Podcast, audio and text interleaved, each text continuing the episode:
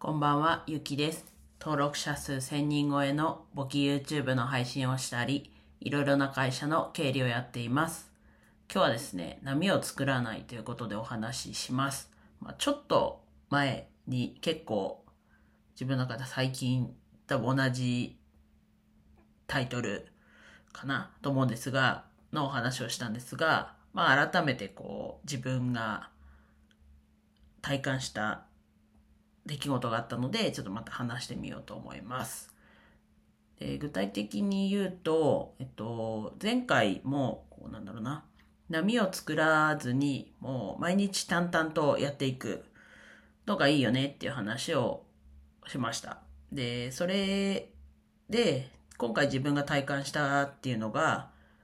仕事ですね。仕事が、経理のアルバイトが週3なので、ちょっとやっぱ波が出ちゃうじゃないですか。ただ、ちょっと8月から別な業務委託で仕事をするので、そこの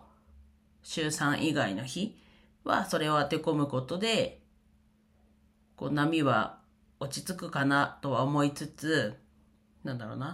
落ち着くかなとは思ってます。落ち着くようにしていくんですけど、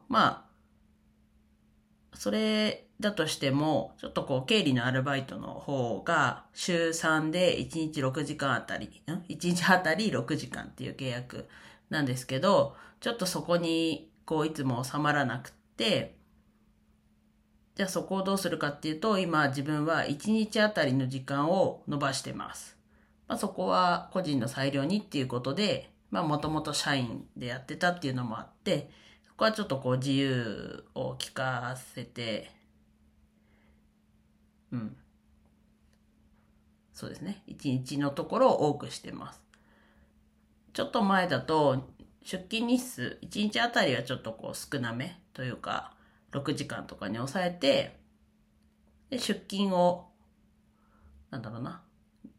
勤日数を多くするみたいにしてたんですけど、それはそれでいいと思うんですが、ちょっと勤務形態的に出勤日の方を重視しなきゃいけないので、有給取ることも考えると、有給使うことも考えると。なので、もうベースはもうここは変わらないようにしていきたいなっていうところなんですが、やっぱり今まだ業務委託の仕事をしてないので、だいたい平均週3働いて、あとは休むみたいな感じにしてます。なので、そもそも1日8時間ぐらい働くのがもう疲れちゃうっていう体になったというか、それもあって、本当さっきも言ったように週3以外の日は休むっていう感じになってます。で、それが今日の話の波を作らないっていうので言うと、8月からもうちょっと時間内に収められるようにしていかなきゃいけないなと。そうすると、毎日、仕事の時間とちゃんとその日の休みっていうふうに毎日それで1日で収まれば、毎日それはちょっと理想論かもしれないですけど、ちゃんと毎日、例えば6時間やって、しっかりあと休むみたいなのが、365日とは言わないですけど、理想としては365日その生活をしていくっていうことで、波を作らないっていうところになるのかなと。どんどん上を目指していると、やっぱり一時的にガッとやらなきゃいけない。ちょっと